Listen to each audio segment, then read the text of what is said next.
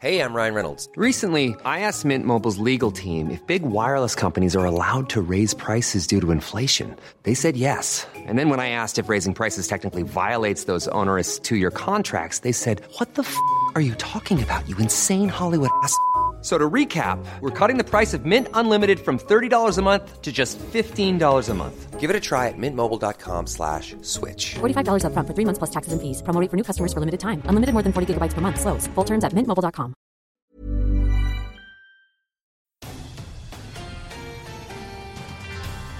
Welcome to the AccuWeather Podcast. I'm your host, Regina Miller, and I'm joined in the studio by Andy Robb. Hi, Andy. Hey, Regina, how are you? Good, good. We got a full plate of uh, stuff today on our podcast. Uh, yeah, we've got quite a few guests coming through uh, for this week's episode. First and foremost, what we talked about last week, uh, Liz Bentley from the Royal Meteorological Society of the UK is going to be joining us for a little while. I know, and uh, especially this week, you know, all things royal.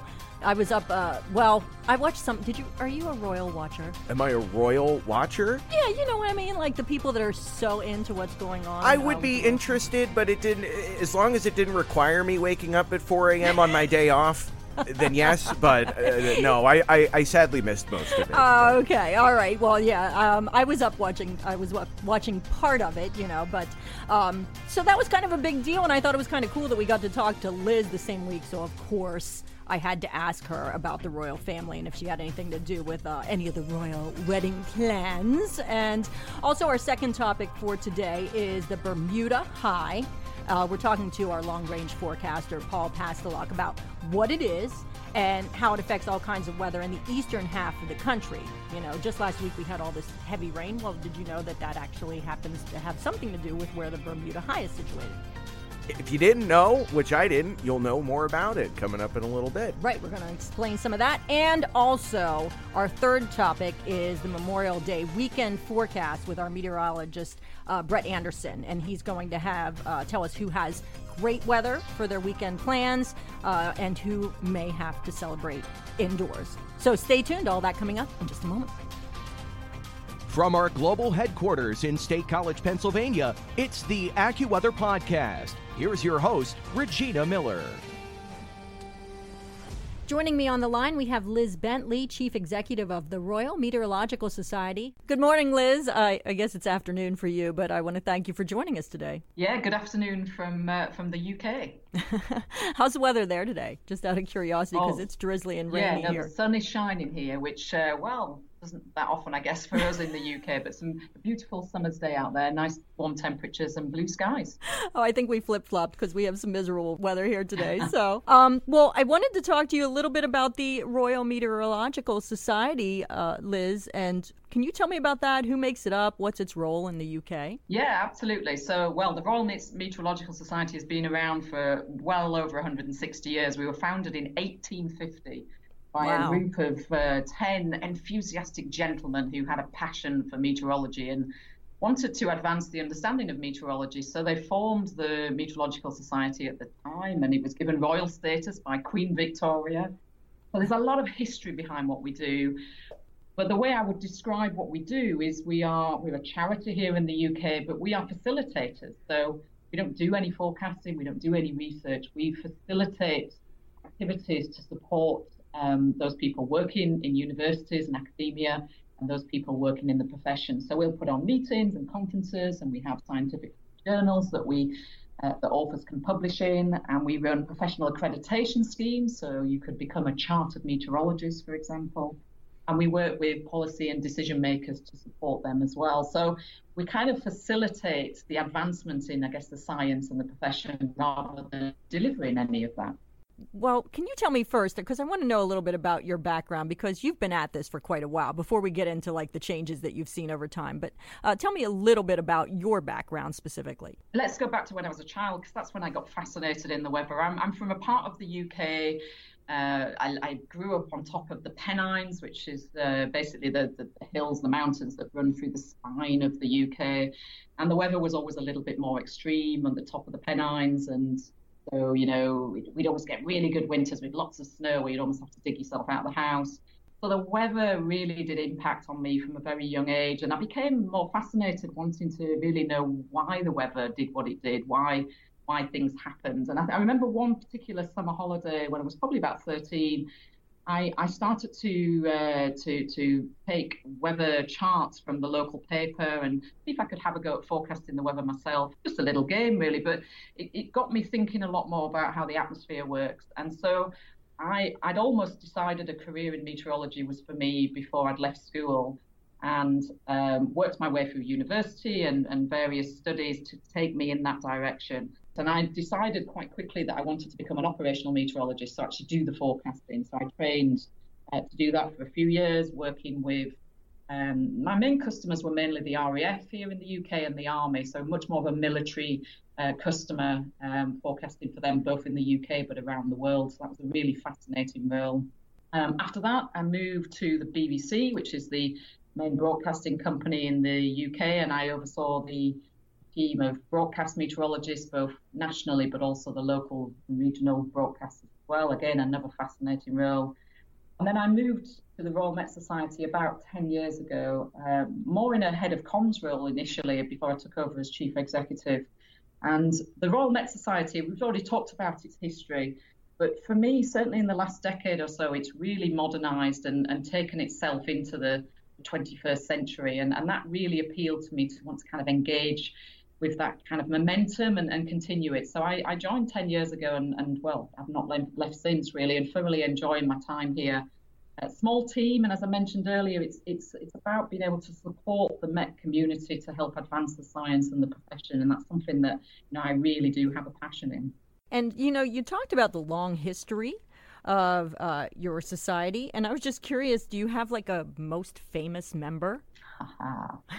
Gosh, so we, we have a, a, number of presidents that have been uh, obviously import, in, in, important roles in the society. Probably one president would be Stagg, who was involved in the D Day landing forecast and um, was one of the advisors to Eisenhower at the time when they were planning the D Day landings. And Stagg was our UK meteorologist at the time. So there's, there's a lot of history around Stagg. And particularly for us in the UK, the D-Day landings, you know, is a historical event, and the fact that the the UK and the US forecasts were allowed uh, that window to, to actually do the D-Day landings, whereas the German forecasts had basically unsettled weather and, and weren't expecting any sort of landing. So he's probably one of the people I think that has a real historical background and kind of the history there. I think is quite fascinating. That is uh, that's very interesting. And you know, um, with all the buzz about the royal wedding, I was just curious: Does your society play any role in that at all? So not not with the royal wedding per se. I mean, our relationship with the royalty is through our patronage, and we have Prince Charles, who's the patron of the Royal Meteorological Society, and you may know in the US, Prince Charles is quite outspoken about his environmental views and his views on climate change, which sometimes can be extremely helpful for us and other times less so. But um, he's a he's a real uh, supporter of the Royal Meteorological Society, and he, it's his 70th birthday this year, and we're very fortunate that we get an invite to his, his birthday party up at Buckingham Palace. So that's really where our direct involvement with the royalty goes, uh, is through our patronage with Prince Charles. What sorts of similarities and differences do you see among weather broadcasters or weather enthusiasts in the UK versus the US? I think I think one thing I would say in the UK, which may be the same in the US, but you know we, we are obsessed to talk about the weather. We we tend to form up a conversation with strangers in the streets about the weather. So you know you may meet someone and, and just say, oh it's chilly this morning or it's um, it's raining again or whatever. But I do think the media in the UK actually uh, allow that obsession to, to, to be greater than probably it would be anywhere else because media just love to jump on uh, stories. We often have um, media headlines, particularly newspaper headlines in the UK, where there's some kind of devastation coming and, you know, sub-zero temperatures and we're going to get kind of thrown into snowmageddon? And, and it, it, really sells newspapers here. It sells the media. And you know, even just thinking about radio and television the the viewing figures the audience figures tend to peak around the weather forecast or when there's a weather story. And quite quite often the Royal Meteorological Society will get involved to put a context on that. So when you see these you know extreme headlines um, we're often asked to comment on whether you know how close to reality is that. And you know, there's usually something in the forecast that, that has led to that extreme headline, but it's something that may only affect, you know, a very small part of the country. You know, the, the very highlands of Scotland may get down to minus 30, but the rest of us are actually going to be, you know, in, in fairly, you know, temperate conditions.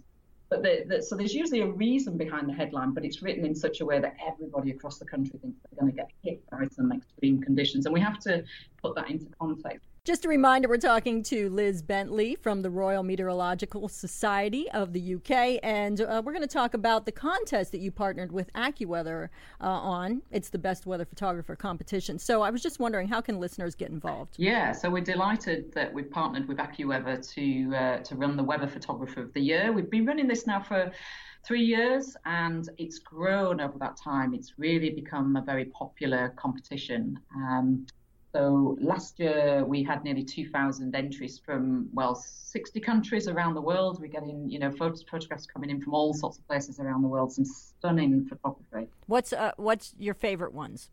Do you have any a couple of favorites where you're like? Um...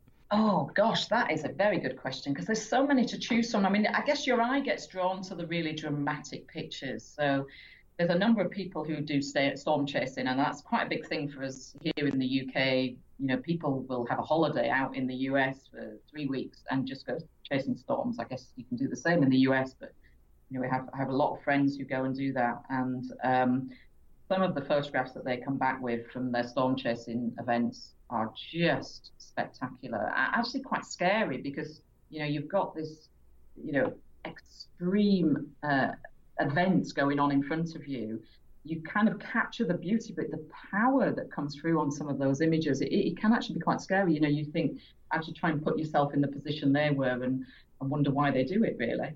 Um, right. so, so the really dramatic ones, I guess, uh, stand out when you where you're actually judging and, and trying to shortlist. But actually, you've got the opposite side. There, there are some images that have pure tranquility. So there's a still morning and a little bit of shallow fog. The kind of you can almost take yourself there. There's a quiet, calm feel to that photograph. So it doesn't all have to be, you know, big and brash and and bang, uh, you know, extreme weather. It can be the tranquil side of, of photography as well. And if you look at some of the previous winners, you'll see that both sides come out. And I think to me that really captures the essence of, of weather, isn't it? it it's you know there is a beauty to it, but there's also that kind of energy and dramatic side as well. And and it, you know if you can capture you know both of those in an image, then uh, you know that's really what we're looking for. Great advice, Liz. Uh, thank you so much for spending some time with us today. Yeah, no, thank you. Really enjoyed that. If you want to enter the contest, go to weather photo.org. The deadline for entries is June 5th. Also, if you have a topic in mind you want us to discuss on the AccuWeather podcast, we'd love to hear it. You can just email us at accuweather.podcast at accuweather.com. Okay, for our second segment of the show, we're bringing in Paul Pastelok. How are you doing, Paul? Pretty good. Pretty good, good Regina. Good. Glad to be back. Yeah, I'm glad to have you back. I thought you'd be the perfect person because, um, you know, I wanted to talk about the Bermuda High because this past week, when I was watching uh, just different weather forecasters, they were talking about the Bermuda High, and I was saying, thinking to myself, you know what? You're assuming everybody knows what you're talking mm-hmm. about when you're talking about that. And I thought, well, you know what? I'm going to bring in Paul and talk about a little bit about it because. Uh, first, let me kind of describe it, and you tell me if I'm correct okay. in this. Because it's basically if you took the eastern part of the United States and you put a giant dome right off the eastern part of the United States. Yep. That's your area of nice weather, your high pressure area. Mm-hmm. And then uh, the pathway around that is a clockwise pathway. So obviously, anything that's coming on the western side of that is, is affecting the eastern part of the United States. That's correct. I mean, it's it's not a glamorous, you know, feature that uh, is talked about a lot uh, because it only really has impacts during the late spring and you know early to midsummer time period. Uh, but it does have a big impact for a large area of the of the world. Actually, I mean, it affects not only the U.S. but it also affects Europe and Africa as well at certain times of the year. So. Uh, it's a big dome of high pressure. Well, what does that mean? People are saying, well, what's high pressure mean? Well, it's an area of sinking air. Okay, so underneath that high over the western Atlantic, when it sets up western central Atlantic, it's pretty nice. I mean, it's sunny outside. It's It beautiful. is Bermuda beautiful. is the place to be. And Bermuda is the place to be in late May, and if you're planning your vacations, May and June, there you go. That's Right. when it's strong. Uh, but it's the backside that things get interesting uh, because that's when the weather, wherever that that cutoff is, that that edge Mm-hmm. is when you can get some uh, pretty exciting weather going on, and and and also you can see extremes, not only in weather but also temperatures, uh, not just precipitation. So Right. uh, the, there's some confusion. Some people are like, well, what about what about the Azor high? Well, it's the same thing. It's a it's kind of a, a high pressure area that kind of kind of goes back and forth a little bit. during right. It course of the moves. It moves a little bit westward or eastward, depending upon the strength of it, and and, And that's the whole thing. Right. Different years, it could be much stronger. It could be shaped differently. It could be more towards the Azore Islands, which is farther east in the Atlantic, rather than over to Bermuda, so it can have different effects. Uh, that's the thing about uh, the Bermuda High and us long range forecasters trying to forecast that can make a big difference in our forecasts, especially in the eastern half of the nation, so eastern Right. half of the U.S. So And and what I think about it's kind of like the roadway. The back edge of that Absolutely. in the eastern United States is kind of your roadway. Stuff's going to travel along that. And I was just curious this past Mm-hmm. like the first first week here of of May, wh- like where we were dealing with rain, a lot of rain here in the eastern part of the country. Did the Bermuda High have anything to do with It that? did. It did. And, and the Bermuda High starts to show itself a little bit more here as we get into uh, May and June. And it's nosed its way back a little bit farther west into the western Atlantic. And what is happening is, is it's picking up some of that tropical moisture that's gathered up. Now, you Yeah, because it's in the Gulf. Because Right. I mean, you're talking about if that, like I said, with that big dome, if you shift a little bit westward and it's almost the size of, of the eastern part of the coastal U.S., you shift a little bit west, all that Gulf moisture just like riding right up the back edge of it. exactly, and, and it has nowhere else to go except that direction. That's the thing about the Bermuda High. It's blo- It's a block. Okay, it can't go eastward. It just keeps going over the same area, and they continue to have the same problems in the same regions. And that's what the block does. And it's going right into the southeast that we've seen uh, some of the heavy rain, and it's not moving. So that area is expected to continue to get hit with heavy rainfall over the uh, coming days. Now the thing is, is uh, is knowing where that western edge, because if the high is weaker, then a lot of times the precipitation tends to be closer to the east coast. If the high is stronger, what ends up happening is, is that is pushed farther west, and the east coast is drier, and in the summertime can get really hot. We saw that happen back in 2016 in the month of August, where temperatures just went through the roof through the month of August. The high, the Bermuda high, was so strong and so uh, permanent that uh, places like Charlotte had, I think, 19 out of 21 days. Uh, they had like 90 plus, mid to upper 90s for high temperatures. I think DC in August hit uh, 100 degrees three times in a row. Meanwhile, back in the uh, plain states, all the fronts it was a log jam. Yeah, All it was a log jam, so everything just kept running right along there. and they kept getting hit and hit with sto- Right. storms, and it couldn't get east. So Right. That's what the Bermuda High can do. It's uh, it, depending on its strength, it can have major influence on the pattern. Right, and we've had a lot of that moisture riding northward, and we've had some areas with some flooding on, uh, you know, on the western fringe of that. Curious about something. Sure. Can you tell yet, like, okay, like if it goes a little bit further west, it might be more the Ohio Valley. If it goes a little bit further east, it's like the East Coast. Can you tell it kind of yet what we're looking at, maybe for this late spring, summer? Well, we think that lo- we look at other things, and, and, and people would be fascinated by this. When we look at our long range outlook, we do look at the Bermuda High in detail, and there are other features not only in the northern hemisphere, but in the southern hemisphere that can impact uh, the Bermuda High during the course of our summer. And so we look at those kind of things to predict where the where that Bermuda High is going to set up, how strong it's going to be, and what its shape's going to be, because that determines where those lines of bad Right. weather and good weather is going to end up being. This year we felt that it would be a little bit weaker, a little kind of flat, more flat, Mm-hmm. flattish, so that there would be more over the top activity coming across, and we've seen. That Oh, so, the far. northeast, so parts of like Ohio Valley on up into the northeast could be seeing more of that. Yeah. yeah. Yes, exactly. Okay. It come over the top, so it's not perfectly shaped enough that all the dry air can be forced up to the north and it stays dry here in the east. That things come and penetrate on the northwest side of the Bermuda High. Now, farther south and east you go, maybe towards the eastern Carolinas, we do expect at some point they may start to dry out a little bit, except in the pattern they're in currently. So we, we, we see those changes and we try to make our forecast based on that. Okay, thanks, Paul. You know, so that's one thing to keep in mind when you're when they're talking about the Bermuda High. You know, on the weather forecast, keep an eye if you're in the eastern half of the United States. Keep an eye on that western side of it and where it's going to be located. So, and the one thing also too is we get into tropical season. The Bermuda High can be the pathway for storms. Oh, so right. That's something that we need to be particularly like Irma last year had a big impact on whether it was going to hit east side of Florida or west side of Florida. So uh, you know, it can determine a track of a, of a hurricane and millions and billions of dollars in damage as well. Right, exactly. Well, thanks for uh, joining us today, Paul. Appreciate it. No problem. Okay, before we get to our next topic, Andy, let's tell folks where they can find us anywhere, anywhere you find your uh, favorite podcast. might podcast. be in your closet, might be uh, in your living room. You never know where you might find us. But where could they find the podcast? I guess I should clarify that.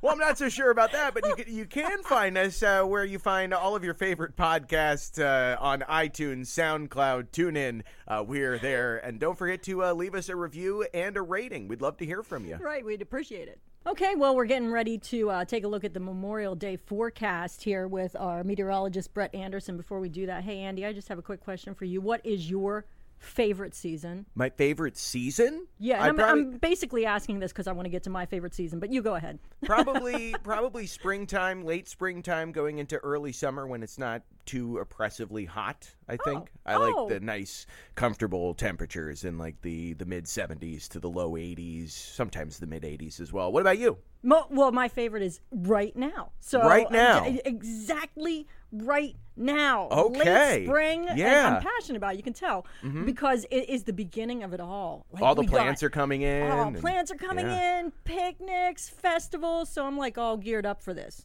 So uh, that leads me to our next interview. Brett. Hi, Brett. How's it going? I'm doing great. Brett Anderson, one of our chief meteorologists here at AccuWeather. And before we get started, I have to ask you too, Brett. What's your favorite season? Fall. Fall? See, I think fall's beautiful, but I'm like, oh my gosh, winter is right yes. behind it. I used to, you know, a lot of us, uh, a lot of meteorologists out there, we got into the field because we like cold and snow. Oh, and okay. that was me. Yeah. Um, as recent as five years ago. But now that I'm getting older, I get colder, and I don't like the winter as much. so now I'm still my f- favorite season is still fall, but I'm really starting to like May now.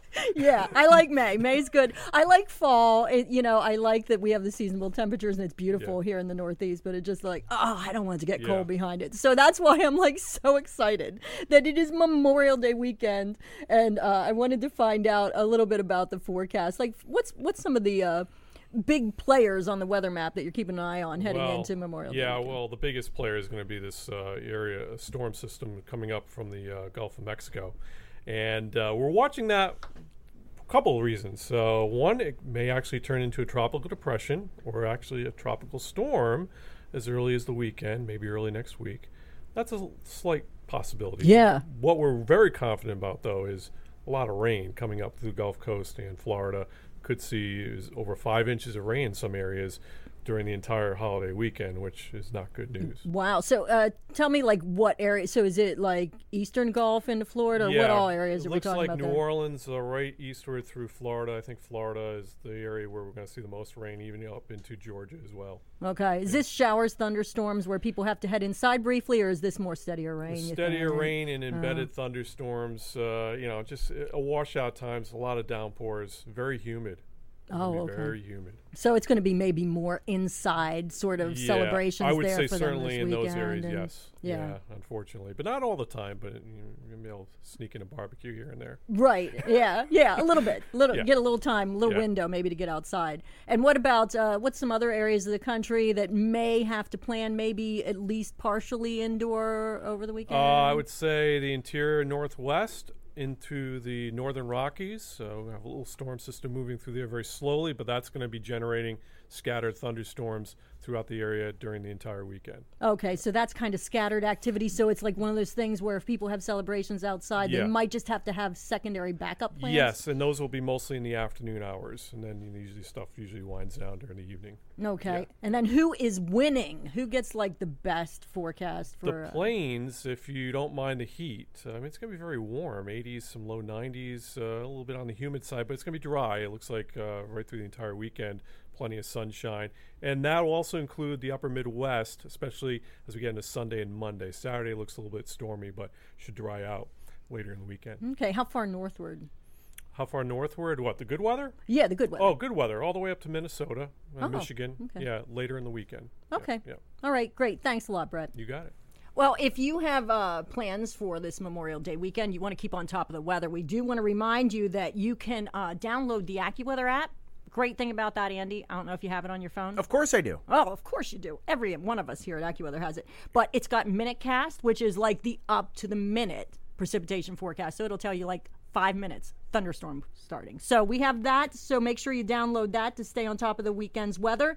And also, next week's show is going to be an interesting one. We're talking about weather and movies. Yes, because Right. summer blockbuster season right around the corner. So we figured uh, some of our favorite movies uh, that have the weather theme. We might uh, be talking about them and uh, some of the accuracy Right, of some- weather portrayed in those films. Right, reality, ridiculousness, because we've seen that. But we're going to break it down with uh, some of our meteorologists here at AccuWeather and their movie buffs as well. So we'll be talking about that. So stay with us next week as well.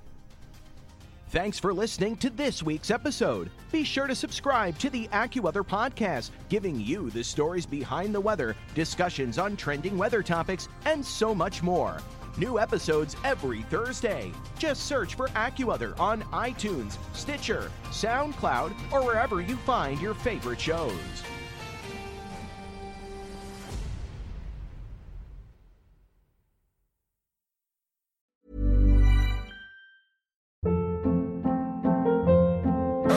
Hold up. What was that? Boring. No flavor. That was as bad as those leftovers you ate all week. Keke Palmer here, and it's time to say hello to something fresh and guilt-free. Hello Fresh. Jazz up dinner with pecan-crusted chicken or garlic butter shrimp scampi. Now that's music to my mouth. Hello Fresh. Let's get this dinner party started. Discover all the delicious possibilities at hellofresh.com.